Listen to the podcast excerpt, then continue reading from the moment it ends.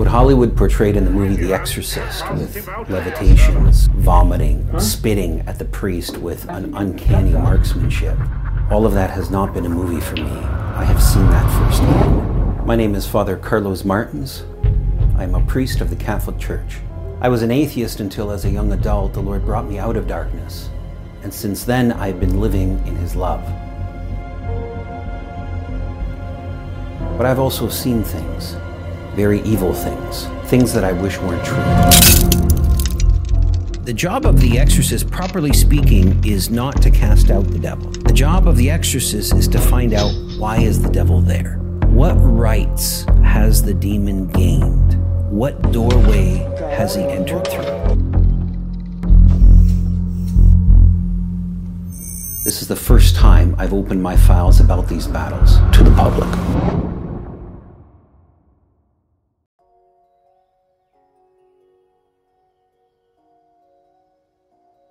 Hello, brothers and sisters. Welcome again to our Storyang Katoliko. And today is a wonderful day and a blessing for all of us. Dahil napaunlakan na naman tayo ng isa sa mga uh, renowned exorcist priest in America. And I know many of you are so interested interested about this topic, especially on um, spiritual warfare. And we learn so much from our guest. And today, mga ka-faith, our guests for today uh, are one of the popular exorcist priests in America and marami po siyang uh, ibabahagi sa atin. And he is the, also the producer of the Exorcist Files. Uh, ito po ay isang podcast na soon i-launch niya at marami po siyang share dito at ibabahagi po uh, ni Father kung ano nga ba itong exorcist files na to. Without further ado, I will introduce to you our guest for today. Our guest for today is a leading exorcist of the Catholic Church. Throughout his two decades of ministry and service, he has helped set people free all over the world. Father Mars Martins also leads Treasures of the Church, a ministry of evangelization of the Catholic Church helping people experience God through encounters with relics. Okay, so ladies and gentlemen, please all welcome Father Carlos Martins. Thank you very much, Adrian. Glad to be here, and, and God bless you, and, and God bless all your viewers. Wow, thank you so much, Father Carlos, for saying yes for to this interview. And I know you're so busy, but uh, we are so blessed for this time and opportunity that you have given to us. Praise God. It's a pleasure. It's a pleasure. Father, can you first greet our Filipino viewers? Yeah, so may I, Almighty God be with you all. It is good to be here with you. I I can't see you, but you can see me, and yes. uh, it's a it's a it's a marvel that through technology the church can Amen. we have no boundaries now. We we can connect with one another, and and what a wonderful gift the Lord has given us. Uh, and so I'm I'm glad to be with you all and to connect with you. Amen. Father, can you give us a, a brief a brief background about about yourself? Certainly, yeah. So. So I am. Uh, I live. I reside in the United States. I was originally born in Canada, and. I was ordained um, gosh, I'm in my gosh 15th year of ordination as a priest, and I have been for uh, for for uh, almost the entire time of that. Well, I have been for the entire time that an, an exorcist. My mm-hmm. my work in exorcism began even prior to my ordination as a priest when I was a deacon, and, and even before that as a seminarian as an assistant. Uh, and so I have uh, it's coming up on 20 years of experience in this area. Wow. As you mentioned, I, I do have a, I'm well known all over the world for being the director of a Vatican exhibit of relics called mm. Treasures of the Church. And it is a healing ministry with expositions conducted in prisons, churches, mm. schools throughout the world. Wow. And so that there's a, it's, it's a very popular ministry because the Lord thanks be to God, heals people through the presence of the relics. Amen. The other the other ministry for which I'm well known is uh, as an exorcist, which is uh, what brought about uh, this uh, uh, this encounter on the show, the release of a binaural podcast, and what that means is it's a a series of teachings uh, called the Exorcist Files. This one, which that is right, exactly that. Um, and you'll find your viewers will be able to find that at uh, exorcistfiles.tv. Uh, these series of teachings are going to be released this coming Wednesday, January 25th, 2023. We're looking forward. Yeah, praise God. It's uh, on the conversion of, uh, of, of St. Paul, the, the solemnity of the conversion of St. Paul the Apostle. Oh. And so there will be two episodes released each week from now until April. And Hmm. these are catecheses, these are teachings uh, on exorcism, on demonology, and on demonic possession, and why, wh- why this and why now. So this is a collaboration between myself, iHeartMedia, uh, a producer called Ryan Bethay, who actually it was his idea to, to do this. Hmm. He had Mm. approached the Vatican and came up with a, a collaboration with the Holy See. And the Holy See asked me to be the, the exorcist, to be in charge of this experience, to be in charge of this podcast, and to provide the content. And so, uh, what this is going to give people is a teaching on what the devil is, what the devil is not, what possession is, what possession is not. But it'll be instructive at giving people the knowledge of how to keep the devil out of one's own life. And in the Catholic world, in the Christian world, uh, and, and in fact, even in the secular world, uh, there is so much misinformation on the devil and on possession. And I thought, you know what? We need to set this right. So that was one reason why I wanted to create Mhm. this. The other reason is the fact that, you know, the Pew survey people recently did conducted a survey within North America. And they found that from in the age group of 18 to 29 year olds, that there was in a span of a few years a one third increase in in people abandoning religion and, and so giving up any kind of subscription to any organized religion. But at the Mm. same time, that same age group, there was a 65% uh, amount when they surveyed, 65% of that entire age group believe that it is possible to become possessed by the devil. So, on the one hand, you, you have this experience where people are abandoning religion, and then on the other hand, they are encountering something in their experience that is causing them to believe that demonic possession is real. And so we have to speak to that. We we have to reach out to that, and be proactive. And the podcast format is a way in which that age group is very comfortable. Like that age group is comfortable with technology. And I thought, you know, this is an area where the church has to proceed in. And the genius of iHeart and of the producer, Ryan Bethay, in coming up with this format um, is it's a 3D binaural audio. And so, what binaural audio means is that it's an immersive sound experience that gives the reader the auditory illusion of being present in the same room as the sound source. So, in other words, when when exorcisms are enacted in in the podcast, when when they are narrated, so this is this is only a sound production; it's not a video production. So your your your viewers will be able to listen to the to the to the podcast Gosh. they're going to experience being present in the exorcism itself. Uh, so you're going to experience what it's like to be shoulder to shoulder with the exorcist as he conducts the interview with the victim, as he begins the session, and there's the demonic manifestation.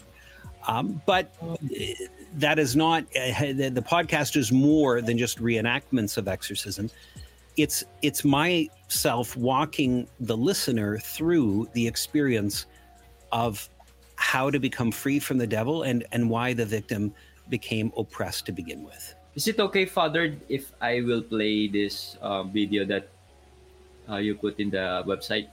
absolutely Yeah. What Hollywood portrayed in the movie The Exorcist with levitations, vomiting, spitting at the priest with an uncanny marksmanship. All of that has not been a movie for me. I have seen that firsthand. My name is Father Carlos Martins. I'm a priest of the Catholic Church. I was an atheist until, as a young adult, the Lord brought me out of darkness. And since then, I've been living in His love. But I've also seen things very evil things, things that I wish weren't true. The job of the exorcist, properly speaking, is not to cast out the devil. The job of the exorcist is to find out why is the devil there? What rights has the demon gained? What doorway has he entered through? This is the first time I've opened my files about these battles to the public. Wow. I mean, the, the video that we just shown a while ago was so powerful. There, there is, as you can see in the vision in the video, there is a sensational part to this, and that sensational part is very much intentional. Um, mm, yeah, we, we, don't desire to glorify the devil, but mm. that sensational part is going to be the the aspect through which we reach out to people. Uh, I'm not reaching out through this project to to just um, old church ladies who already believe in God and who uh, desire to, mm. uh, you know, maybe learn something about the devil on on a on an afternoon where they're not doing some other church activity. Yes.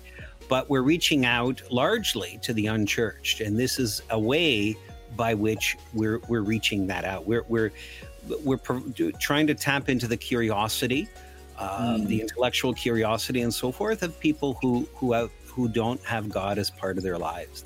What was your life like before you became a Catholic priest? Uh, have you come to the point where you have strayed so far from God and lost your way?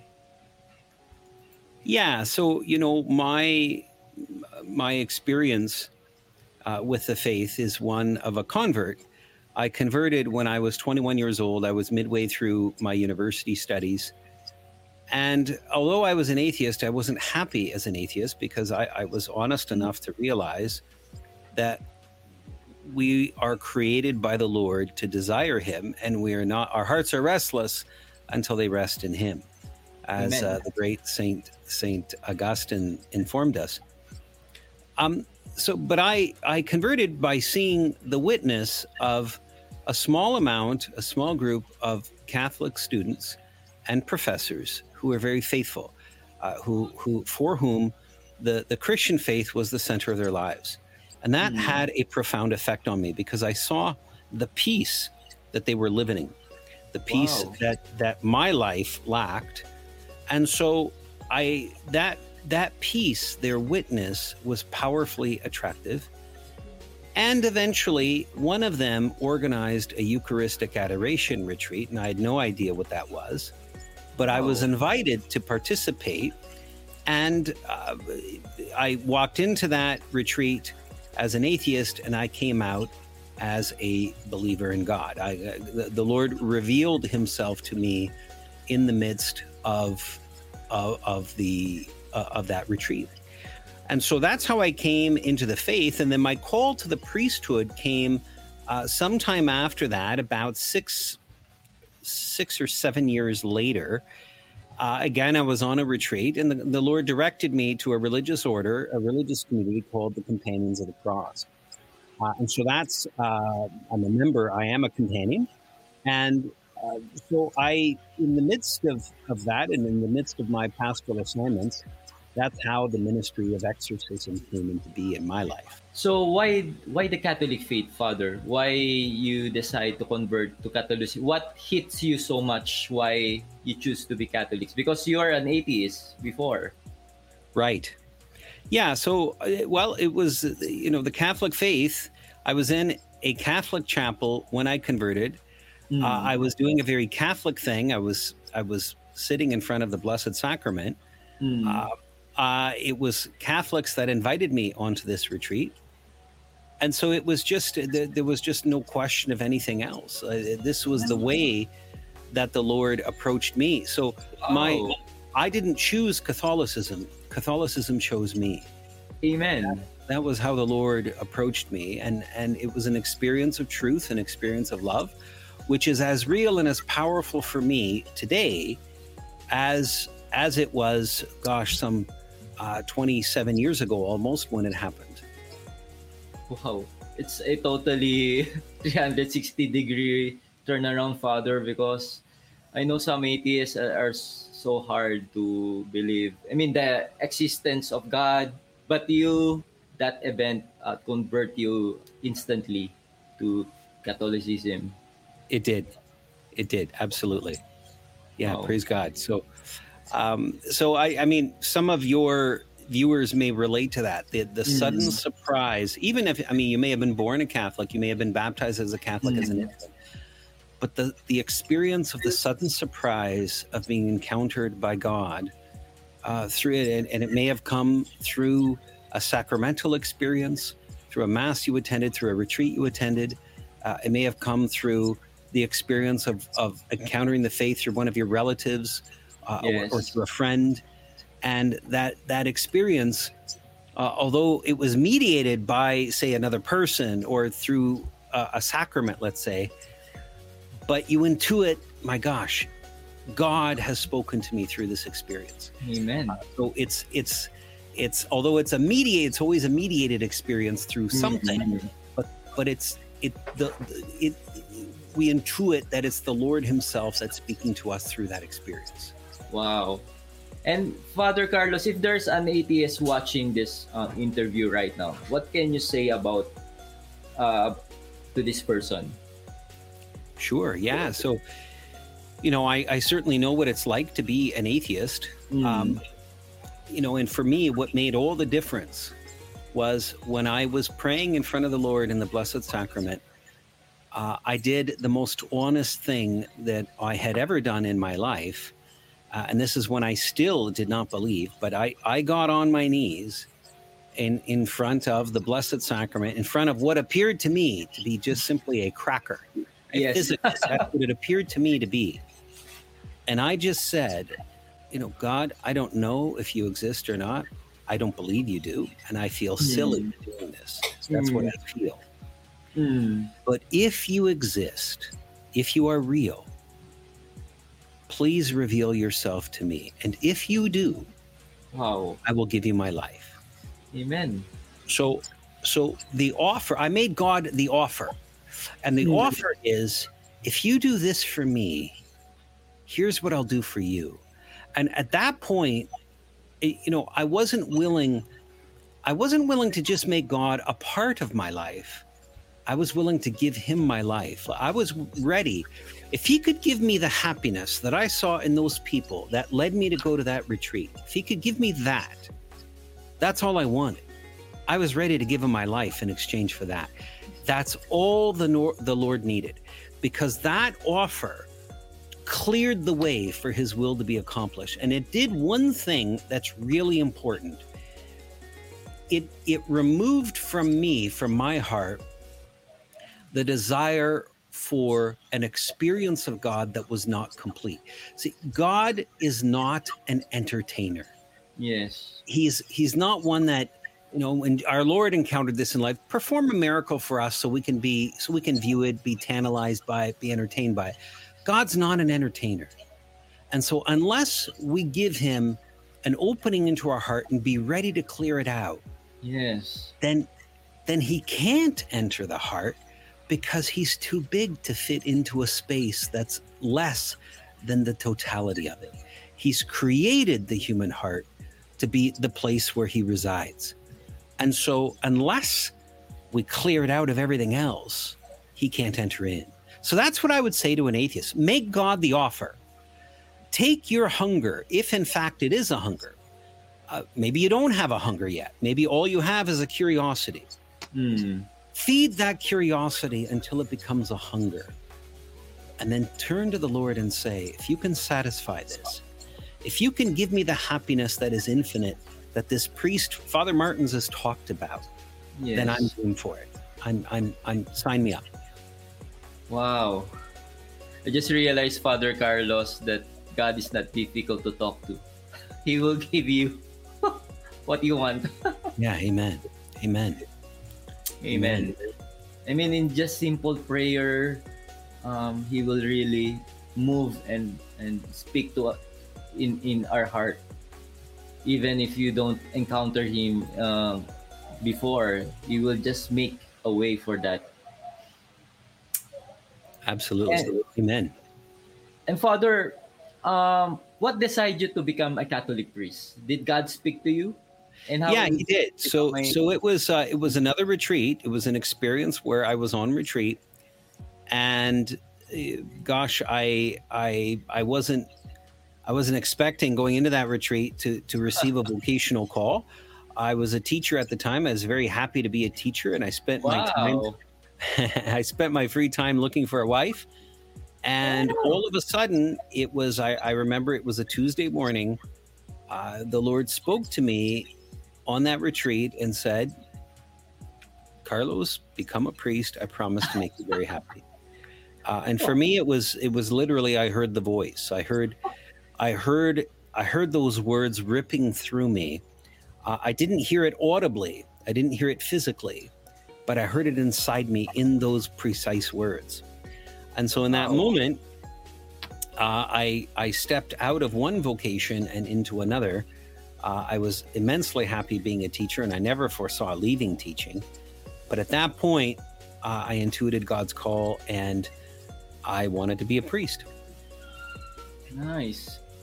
So literally, God really speak to you. He did. I, I felt I felt chosen by Him, and and I I think most priests, that's the experience yeah. they have. Even even if it's a desire that they find inside them, you experience a call. You experience that the Lord has created me for this, and I'm hearing His an echo of His call that keeps repeating over and over again. Come and this is what I want you to do. So yes, that's why it calls vocation. Amen. Yeah, amen. And uh, how did you become an, an exorcist priest? Yeah, so you know when I was even as a, a seminarian, uh, I was called in to assist on on on on certain cases.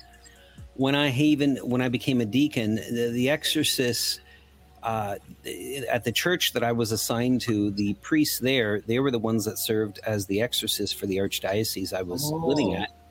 Mm. And they were so busy with the number of cases, they had so many cases mm. uh, that when lesser calls came in, for example, for a house haunting, uh, mm. the need for an exorcism of a home, a place, a thing, they just said to me, Deacon, go and get rid of the devil out of that house. uh, and so I didn't have any training at the time. Oh, and looking back, and but you know, it just uh, you know, lots lots of things in life we don't have the training for, but but somehow we make it anyway. And mm. uh, so, what I knew, what I intuited, is that if the devil is there in that place, in any place, he's there for a reason. Amen. And the job of the exorcist is to find out the reason. And so, this is something for which I'm I'm known for teaching over and over and over again. The job of the exorcist is not to cast out the devil. Mm. The job of the exorcist is to find out why is the devil there? What rights has he gained to be there? Either wow. in the person or in the place. And then it's the job of the exorcist to along with the victim to rescind those rights once the rights are gone, then to cast out the devil is simple. But as long as he possesses the rights, well, he has every right to be there. So, so he can't be evicted. So, I and I, I phrase it this way because most people think that an exorcist comes in and, and what he does, the technique of exorcism, is to somehow clobber the devil into kind of a submission, that he uses the power of the church, the power of God, the power of his ordination, what have you, to kind of come face to face with the devil in battle. That is not what happens. Right? It's not what happens. if the devil is in a place, he's there for a reason. If he's in a it, he's there for a reason. We have to find out what those reasons are and undo those reasons. And if you undo those reasons, uh, then the dev- then you'll be successful at getting the devil out. If not, then you won't. So let me give you an example of some reasons. Well, um, you know, there was a woman whom I encountered. She had developed uh, she developed a severe obsession within a demonic obsession uh, where the devil was manifesting through her body, the devil was manifesting in her home. Uh, and this was all following an experience where uh, she attended a fortune teller. Mm, and of yeah. course, in the course of it, well, she attended the fortune teller, but she also paid the fortune teller to put a curse on somebody. And so from that point, the woman began to to exhibit this obsessive behavior. And so what I mean by that is uh, her sometimes her left hand would do something by itself. It would start writing something, and she was a right-handed person. So th- this left hand is doing something of its own, and it would write out these disturbing and dark messages, uh, and it and and she would be instructed by this inner voice to give these messages to people, and they were highly, highly disturbing. So it was behavior like that. Uh, she ceased being able to attend church, to look at any holy images, to be in the presence of beautiful things, beautiful music, beautiful sights. She was driven to darkness. Uh, she would live in her house, not in darkness. She wouldn't turn on the lights. Um, she couldn't bear the light, uh, and so this all of this flowed from this experience of of visiting the fortune teller yet at the same time with all of these troubles in her life she continued obsessively to visit that fortune teller in an attempt to gain control over the circumstances of her life and over the circumstances of the lives of others so it was only when she was willing to repent that i was willing to work with her because she Mm. actually agreed to give that up. And and in fact, there were times where she told me she was ready to give it up, but at the same time, she was visiting the fortune teller clandestinely on the side. Uh, and of course, I didn't. Th- there was no progress in, in the in the prayers, and so I just spoke to her curtly, and I said, "Have you really given this up in your life because if you haven't given it up, I don't want to see you again in my office. You are a waste of my time. There's nothing I can do for you. But if you want God, then you have to eliminate all the avenues that are against God's will. Amen. Uh, so eventually she came to that, and, and it, it took a tremendous amount of suffering that the devil inflicted upon her to get her to that point. But eventually she was willing to surrender this morbid curiosity for control, this morbid curiosity to, to dive into the occult. And she was, by the grace of God, able to be delivered. But once she had made that decision to leave, then I led her through a series of renunciations, right? That's always the first step in exorcism. In the name of Jesus, I renounce having visited the fortune teller. I renounce the gifts I received from the fortune. So you're making legal statements. Huh? Demons are the most legalistic entities in the universe. So you are crossing out these covenants that you've made through your actions. And so once those covenants are crossed out, the demons lose their rights. And so Mm. eventually at that point, the, the, the demons inside her had lost their rights. And I just said, in the name of Jesus, I cast you out. And then I led her through a series of, of uh, uh, statements where she conjoined herself to God's will. So, claiming statements. In the name of Jesus, I claim Jesus Christ as my Lord and Savior. As, as the center of my life, and I claim God the Father as my Father. I claim the rights given to me by my baptism and the duties that were imposed upon me by my baptism and so forth. And so, in other words, you're getting rid of the devil, but you're filling in the space that he occupied with the divine. Uh, so there's you can never do one without doing the other. Mm.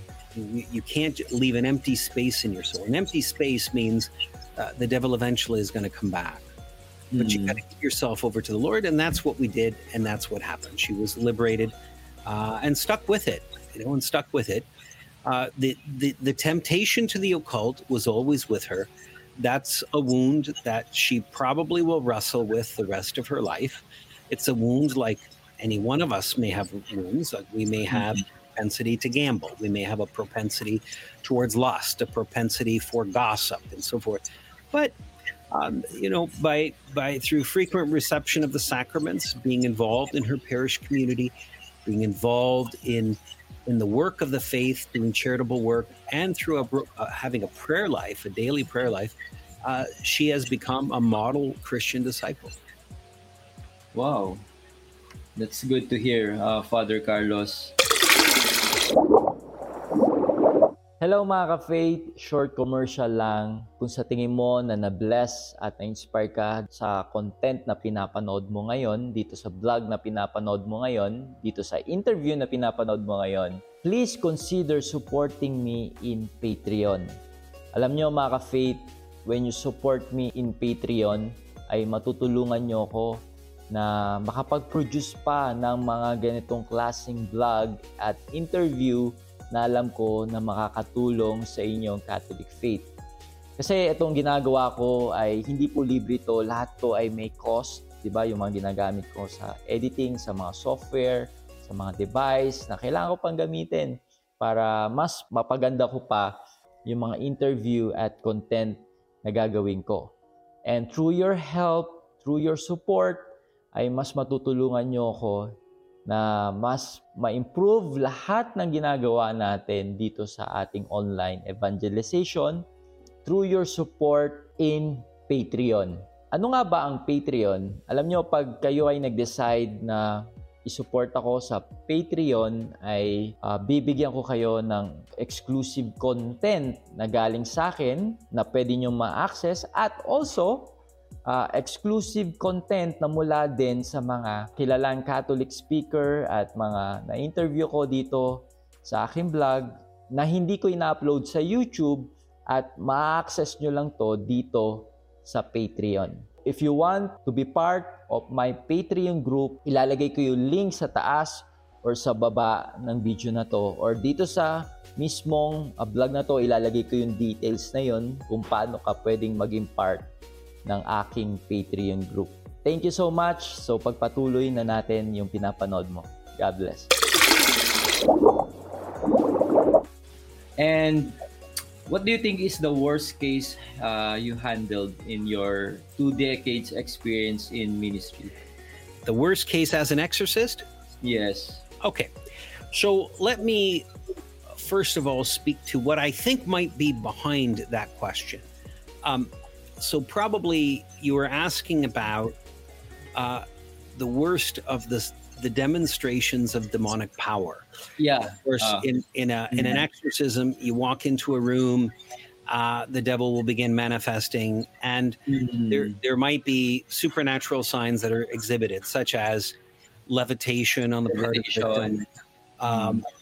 Yeah. So inanimate objects floating, change, sudden and mm-hmm. dramatic changes. The head is turning. well, yeah. So in the movie The Exorcist, the original movie The Exorcist, yeah, I, I, that, watched it. that that head turning mm.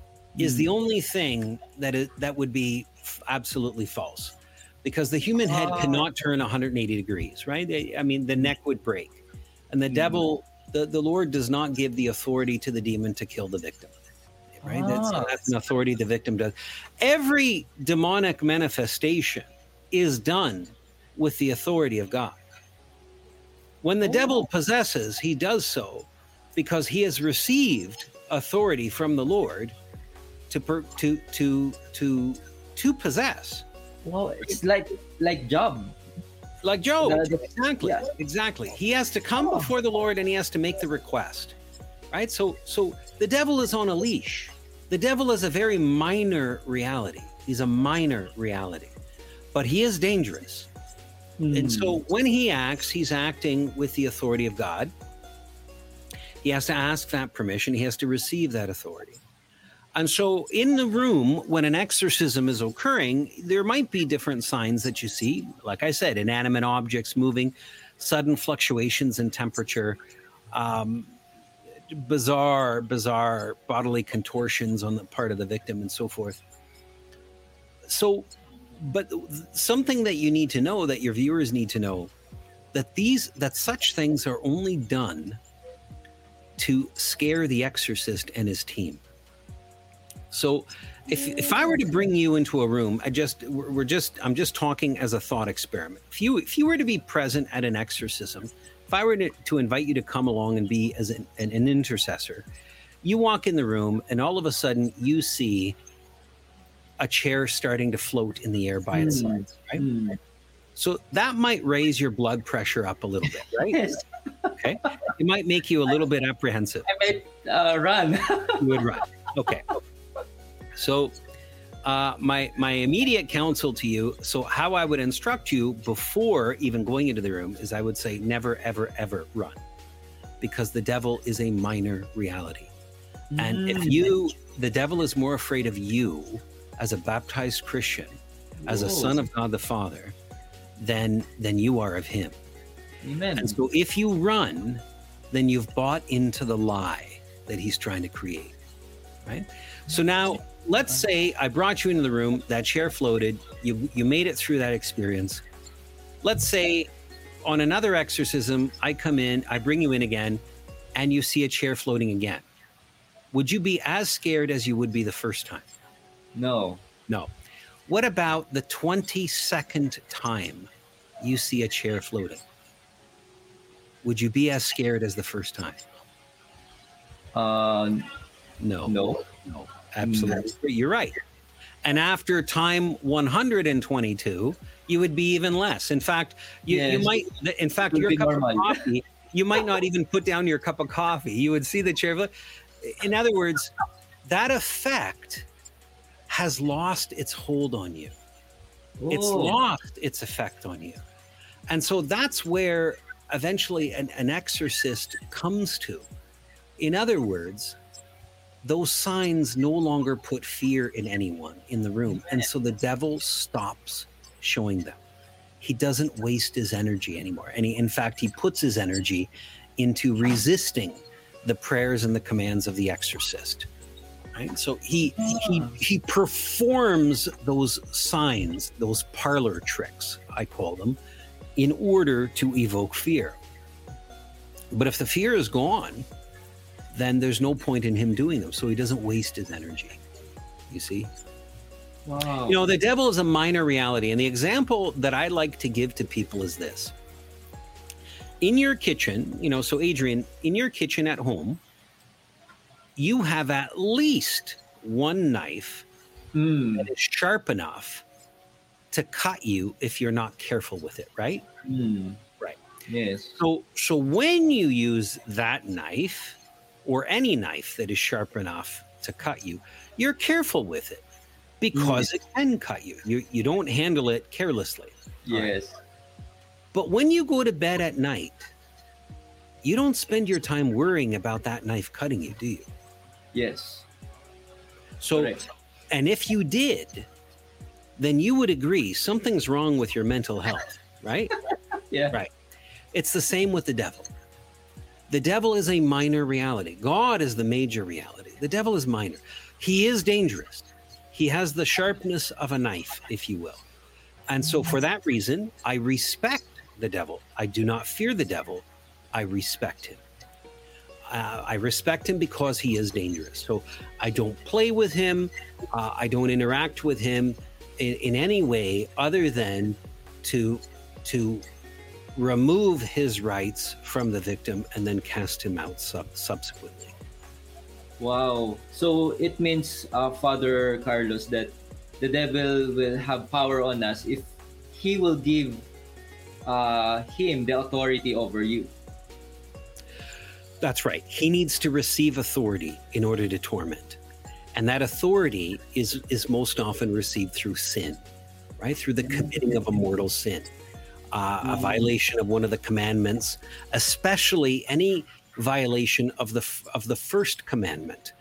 Um, mm. to, to, you know, the first commandment is there's the the Lord wants to be the God of our lives. He wants nothing else to be on equal level with him. Well, when we dabble in the occult, when we view a fortune teller, play with tarot cards, play with a Ouija board, when we cast curses on people, when we consult horoscopes, those kinds of things. When when we're trying to control that which is uncontrollable, right? When we're trying to control the forces of nature in a way that is occultish, when we're trying to control the future, uh, we are trying to be God, and so mm-hmm. that that is that is the main way that people get demonic spirits attached to them.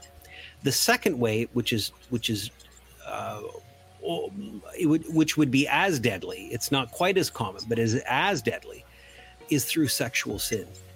Mm. We're sexual beings, and the sexual appetite is a powerful appetite. In fact, we have no other appetite that's quite as powerful. Nature has equipped us to be sexual and and and to to we reproduce the species through the sexual act. Mm. But that is also the most perverted appetite that we have because we will we will desire things that we ought not to desire. Mm. Uh, we we you know that the the propensity today for lust, as demonstrated through pornography, yes, uh, masturbation, through mm things all that is happening all over the Western world, uh, mm. homosexuality, um, mm. and all the the the the well, even d- divorce in some cases, and and in sexual promiscuity, and and the fact that people are entering, so many people are entering into marriages today with the mindset that well, if this just doesn't work out, yeah, we'll separate. You know, that's it. We'll we'll go for round two. You know, we're going to try this. Yes, that that's not God's plan for marriage. Mm. And if we're not on board with God's plan for something, then we don't we don't possess the protection of God. If we're not walking with the Lord, we don't possess the protection of the Lord. And then that makes us subject and open to demonic attack. Oh. So what do you think uh, father is the reason why there are some demons so uh, so difficult to, to get rid of yeah, I guess there's a two part answer to that. Why are some dif- demons difficult to, to get out of somebody? Um, mm. so, the, the primary reason, the most common reason, is the fact that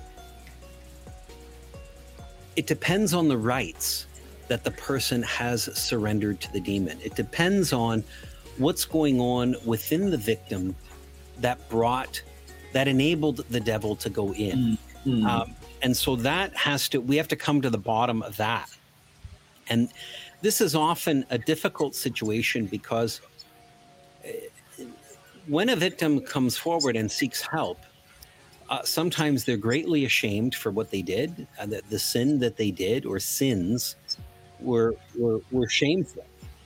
And so they don't want to give the details about them often. And unless I know those details, then I can only be of limited help to the victim. Uh, and so I have to convince people uh, to trust me and to give me those details. Now, I say this to you and, and to most people who are alive in their faith. You, you, you would say, well, of course, you mean tell the priest everything and, uh, you, you know, you submit it to the church and, and that way he can help you. But that's you, that's me, and that's anyone with a robust faith. But most people that come forward in this ministry do not have a robust faith uh, they, some of them have no faith at all. Uh, and so they're coming to me, they're coming to an exorcist because they've been guided to, it's been suggested to them because they're, they're being afflicted and they've tried everything else. Uh, some of them don't even believe in God. Hmm. So I've got to win them over. And I will always pray for everybody who comes to me. But I will tell them, uh, unless you trust me, unless you trust me with the circumstances of your situation and your life, I can't, I'm, I'm only going to be able to, to give you limited help. Right? You have to empower me with the authority to, to help you. And, and if you don't do that, I cannot help you. And I'll tell you this um, my experience is 60% of the people, six out of 10 people who come looking for an exorcism, do not actually want to be liberated from the devil. Either Oh. because A, they're not willing to be honest about what they've done to bring the devil in their life, or they just like the gift the demon has given them too much. Oh. So there's always an offer, there's always a gift that's given. Um, and that gift uh, might be really appealing and they might have built a life around that gift. I'm, I'm thinking of an example of there was there was a young man who came to me looking for an exorcism. He had an uncanny ability, and I've encountered this type of demon uh, several times where he could just approach a female and she was virtually powerless against his sexual advances. So this could be a, young lady who has been perfectly chaste her whole life, uh, serves at her church, uh, has never had any transgressions in the area of, of sexuality, encounters this individual, and feels all but helpless at getting undressed and having a sexual encounter with him. Wow. So, so there's something. There are certain demons that are so powerful that they are operative in this manner. A, a different individual that had that same demon, um, I I encountered him uh, when when I was residing in in, in Mexico for uh, a period of my life about ten years ago. All he had to do was walk into a bar and just look at a woman and she would begin undressing. I mean, this was an objective fact. This was this was something that Oh. a friend of mine went along with him and witnessed it firsthand. Mm. So these were random bars in in the city of Guadalajara, which is an enormous city with millions upon millions of people, and and they would just pick a random bar, and and this this this example, th- th- this this phenomena would occur every time. So there has to be a repudiation of this demon, but in both of these individuals in both of these men, and it's not just men that get this demon, it's also women. But in Mm. these two circumstances, these two examples that I've just mentioned, neither one of them was willing to give up the sex. So they knew that they had a demon, Mm. they knew the demon was afflicting them. Uh, the, the one in Mexico was terrified because he had a wife and a family. Uh, and so he was terrified at losing his wife and family. Uh, his wife didn't know that he was having at least three different sexual partners every single night. His wife Wow. and he was afraid that she would come to find that out. And yet, when I offered him the ministry of exorcism, he refused it. He says, Father, I know this is what I need. I'm just not ready to give this up yet. So, you see what I mean by the devil puts you in need of him. He makes you in need of him. He, he, he is occupying a wound. And it's just like an addict will find it difficult to give up the source of his addiction when he's seeking treatment.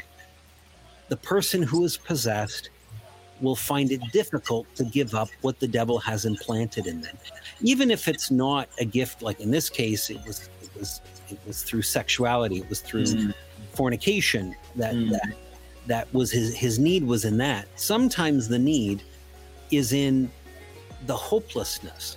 So the devil has made a person hopeless. I'm I'm I'm too horrible a person. I have too many dark sins in my life. I've hurt too many people. Maybe I've murdered people or Mm. maybe I've committed violent acts against people. And the devil is threatening to expose me publicly, and I'm going to wind up in prison if that's fine, found out. So that's what I mean by the, the devil implants something in you. It might be a gift or it might be a wound of this sort, but the victim has to come to a place of courage and say, No, I'm not going to cooperate with the devil. I'm not going to receive what he says. I'm going to put Mhm. my faith in God. I'm going to approach the church and I'm going to be willing to surrender this and fight against it and, and enable the church, empower the church to fight on my behalf. If we have that, Adrian, now we have the basis we need for an exorcism. Have you ever experienced retaliation from the devil? Have I experienced retaliation? Um, sure. I mean, I, I, um, gosh, even as we started this this this program together, uh, you know, there were the technical difficulties Yeah. in, in somewhere along the lines. I don't know if it Mm. was my equipment. I don't know if it was in our Yeah. internet connection. Uh, but it took us a while. It took me a while to get my Mm. equipment to work properly. And in the end, um, all I did was say a prayer, Yeah. jiggled some uh, some wires and stuff. But the wires, I didn't change anything. I just jiggled them. Uh, this is all brand new equipment. So I and I've been giving interviews all week because of the of the new podcast that is released. So I don't have any explanation for that other than you know the devil wasn't happy. Uh, regardless, uh, when the devil manifests, it is because he has received permission from the Lord. So we can rest assured that God is always in charge Amen. that God is holding all of reality, including the devil, in the palm of his hand. So at the end of the day, our faith needs to be in God, not on the devil. Amen. Thank you. Thank you so much for that, Father. And what is the biggest lesson you learned uh, in fighting the ancient serpent for almost two decades? Well, the biggest lesson would easily be the fact that we are tremendously loved by God. Wow. And I have seen his love in reaching out for his lost sheep. I've seen the power of God manifest during exorcism in, in such a beautiful and extraordinary way that it has increased my faith. Uh, the, the, the Lord's love for his children is so marvelous. Uh, it's so life giving to see. Uh, and so uh, that, that's easily, easily the number one lesson that I've learned. Among those who I interviewed, Father, uh, exorcist priests, that they always mention that Our Lady, our Blessed Mother, is very powerful in exorcism. So, in your experience, Father, what can you say about this? Absolutely. Uh, she she is the most powerful of the saints. She is the Mhm. most hated by the devil, and in fact, her power is so manifest that when we want to end a session, so this is my experience. This is the experience of of of every exorcist that I know. Mm. Uh, when you want to end a session, you conclude it with singing a Marian hymn. So even if the devil is still manifesting, so you know, Mm. exorcism usually takes multiple sessions, not just one Mm. session, uh, to be accomplished. what is the longest session that you you Oh, already? uh, it, well, it was several hours. It was over four hours, but but in as a one session. so but- the average exorcism requires uh, Uh, well takes a year and a half to accomplish with exorcisms happening weekly. Wow. so, so let's say put that, putting that into numbers the average exorcism requires 75 sessions. Gosh.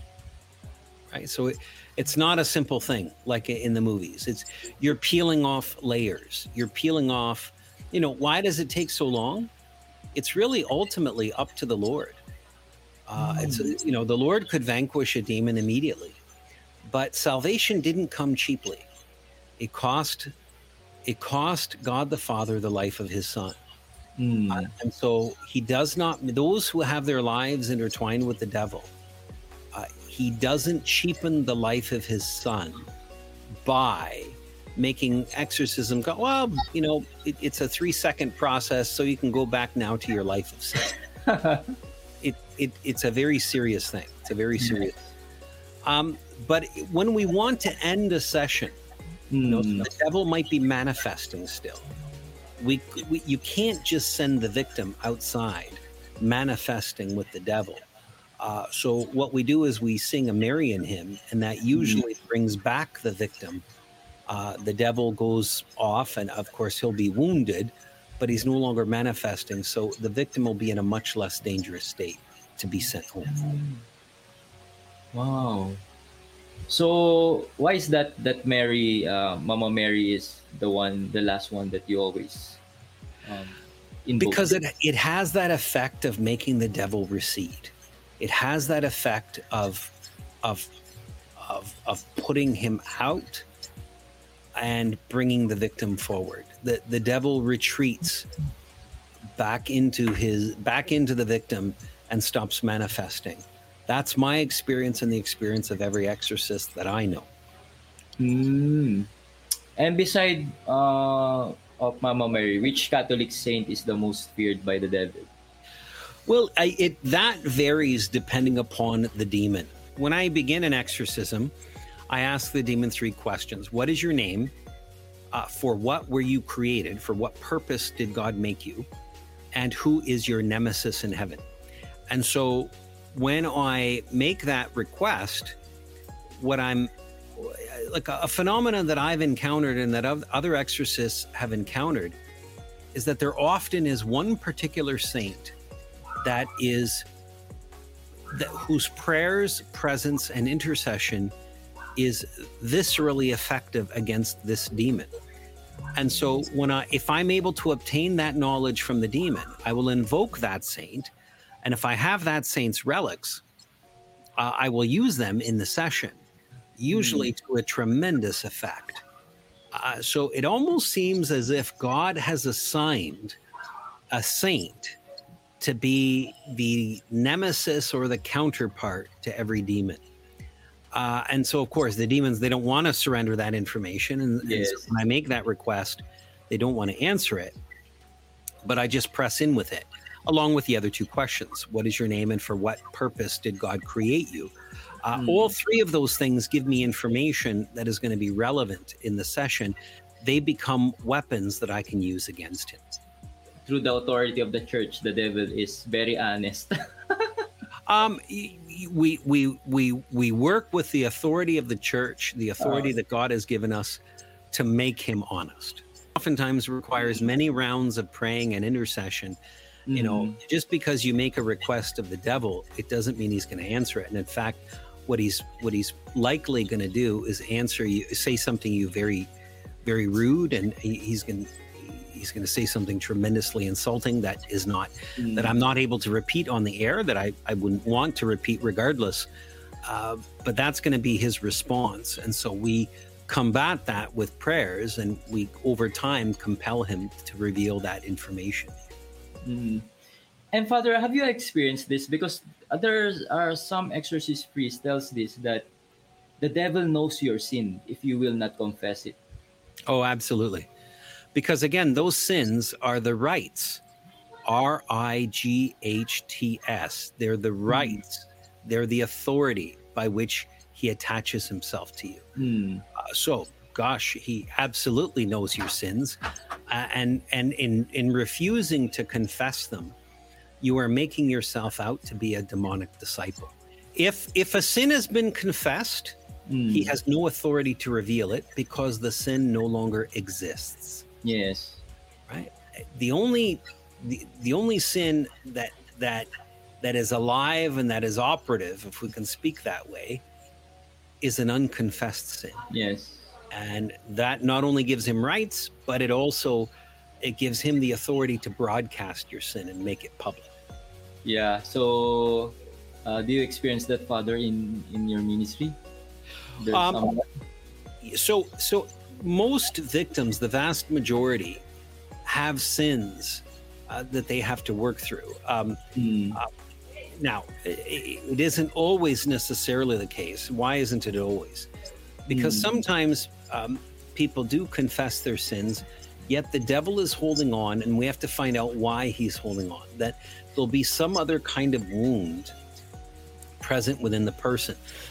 Excuse me, a wound, and that wound could be anything. Um, it could be a tremendous fear, let's say, that's mm-hmm. present in the victim. So that I'm thinking of one case, for example, um, that the, the the person who was a woman, she had no sin, but the devil had threatened her that if you allow the priest to cast me out, then I will possess your children. Oh my. And so she had no personal sin, but she was so frightened at that prospect. And the devil has no authority. He had no authority to uh, to possess her children. Oh, so it's that, a lie. That, mm. that, was a manipulation, a lie mm. that she was believing. And so even though she didn't have any personal sin of hers, in believing that lie, that was the obstacle to her liberation. And it took a long time for her to reveal that, that the devil had told her that and she was afraid. My question next is confession is more far powerful than an exorcism. Uh, I've heard this many times, especially to Father Gabriel Amorth. So, what Yes. can you say about this? Absolutely, it is right because the the an act, confession is a sacrament, and it's one of the seven sacraments, and the seven sacraments are the seven ways Jesus Christ left to heal the world, and so someone making a thorough and honest, thorough, complete, honest uh, confession in humility, coming before the Lord as a sinner. Gosh, you now have received Jesus Christ within you in that sacrament. And where Jesus Christ is, the devil cannot be. Amen. So, so that an, a confession is more exorcistic than an exorcism. You also lead uh, the Treasures of the Church, a ministry of evangelization of the Catholic Church, helping people experience God through encounters with relics. What do you think the relics of the saints are important in our faith and your experience as an exorcist? Yeah, sure. So, yeah, I, I lead a ministry called Treasures of the Church, and the website for that is treasuresofthechurch.com. Mm. And it's a ministry of evangelization whereby I use the relics of the saints to give people an experience of God. Mm. And that experience happens within an exposition where I bring a very large exhibit from of, of Vatican relics. I give a teaching, and then I allow people to pick up the reliquaries and pray with the individual saints. Mm. It is very much a healing ministry. People are set free from afflictions, and in fact, they are delivered uh, from from evil spirits in the Mm. presence of the relics. And so I'm I'm known internationally for that. Uh, it's a very complementary ministry to the ministry of exorcism that I conduct. In in a sense, you could almost say that they're the same thing because, as the church fathers tell us, uh, relics are are vehemently repulsed by the demons and they cause them to howl in the words of saint jerome. Uh, so treasuresofthechurch.com is is uh, the website your viewers can uh, tap into. And of course the website of the of the podcast is exorcistfiles.tv TV. www.exorcistfiles.tv. Uh, that's where your viewers can, uh, Mm. free, uh, download the and well subscribe to the podcast. Uh, One of the other things that I will uh, alert your viewers to is on that website, exorcistfiles.tv. On the bottom of that web page, your viewers can add their email address, and they will the first to be to to be known. They'll, they'll be they'll be the first to know when the podcast is released. There it is, right there at the bottom of the page. They'll be the first to know when each of the episodes are released. But also, there's another project that I'm working on in the area of exorcism. Those who sign up their emails there will be among the first to know. So I will contact them using that email address uh, Wow. to know uh, what that other very special project is. Uh, it is even a bigger one than the podcast series. Um, but anyway, that's all I can say about it right now. Any last word before we ask you to pray for our viewers and give us your blessing? Yeah, you know, my last word would be God. God has a plan for you. God has created you in love, every one of you, and He wants to bring you into that love. And and that love is is is a is a love for your good. Uh, so have nothing to fear from the Lord's love. Give Him your life. Pursue Him. Pursue Him in His church, in His sacraments, in His prayer life. Pursue Him in goodness and get rid of evil out of your life uh, because this life that we have on earth is so temporary, is so transitory, that very soon we're going to be before Him, facing Him in our judgment. And so accept Him now while there's time and work to bring about His kingdom, and you will be happy. You, you will be immensely happy both in this life and in the next if you do so. Wow, what a powerful message, Father. So, can we ask for your prayers and a blessing? Absolutely, yeah. So may Almighty God bless you, Adrian, your family, your listeners, your viewers, and all those whom you love, the Father and the Son and the Holy Spirit. Amen.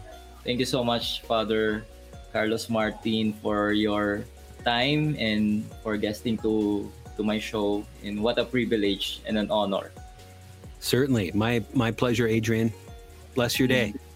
And rest assured, Father Carlos, that uh, we will always pray for you in your ministry and for your new show, The Exorcist Files, and we will support you on that, Father. Thank you so much. Thank you so much, Father. And hope to see you here in the Philippines soon. Amen. Me too. Bye-bye. Have a nice day. You too. Thank Bye-bye. you.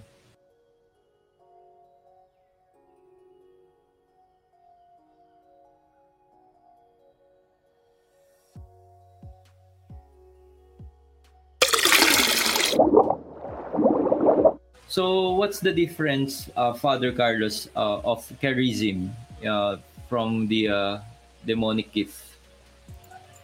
A charism, the difference uh, between a charism and a demonic gift? Yes, Father. Sometimes um, people are confused uh, about them. I mean, seeing things. Yeah. So, well, uh, that's a good question. If something comes from God, then it produces a good effect always.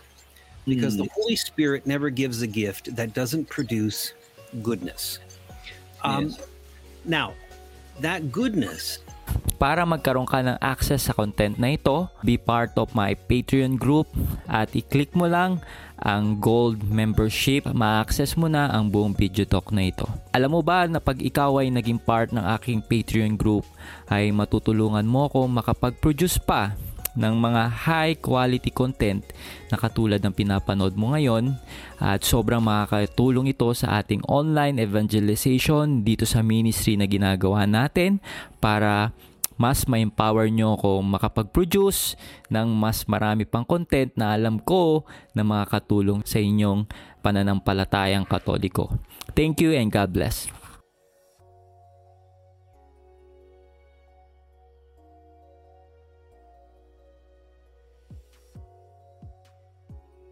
So that's it. Thank you for watching this video. I hope na na-bless at na-inspire ka dito sa aking vlog. Make sure na i-like mo at mag-comment ka sa baba ng video na to at mag-subscribe ka sa aking YouTube channel para lagi kang updated sa mga bagong vlog na gagawin ko. At huwag mo din kakalimutan na i-like ang aking page. So this been Adrian Milag encouraging you to live your life to the fullest. God bless you more abundantly.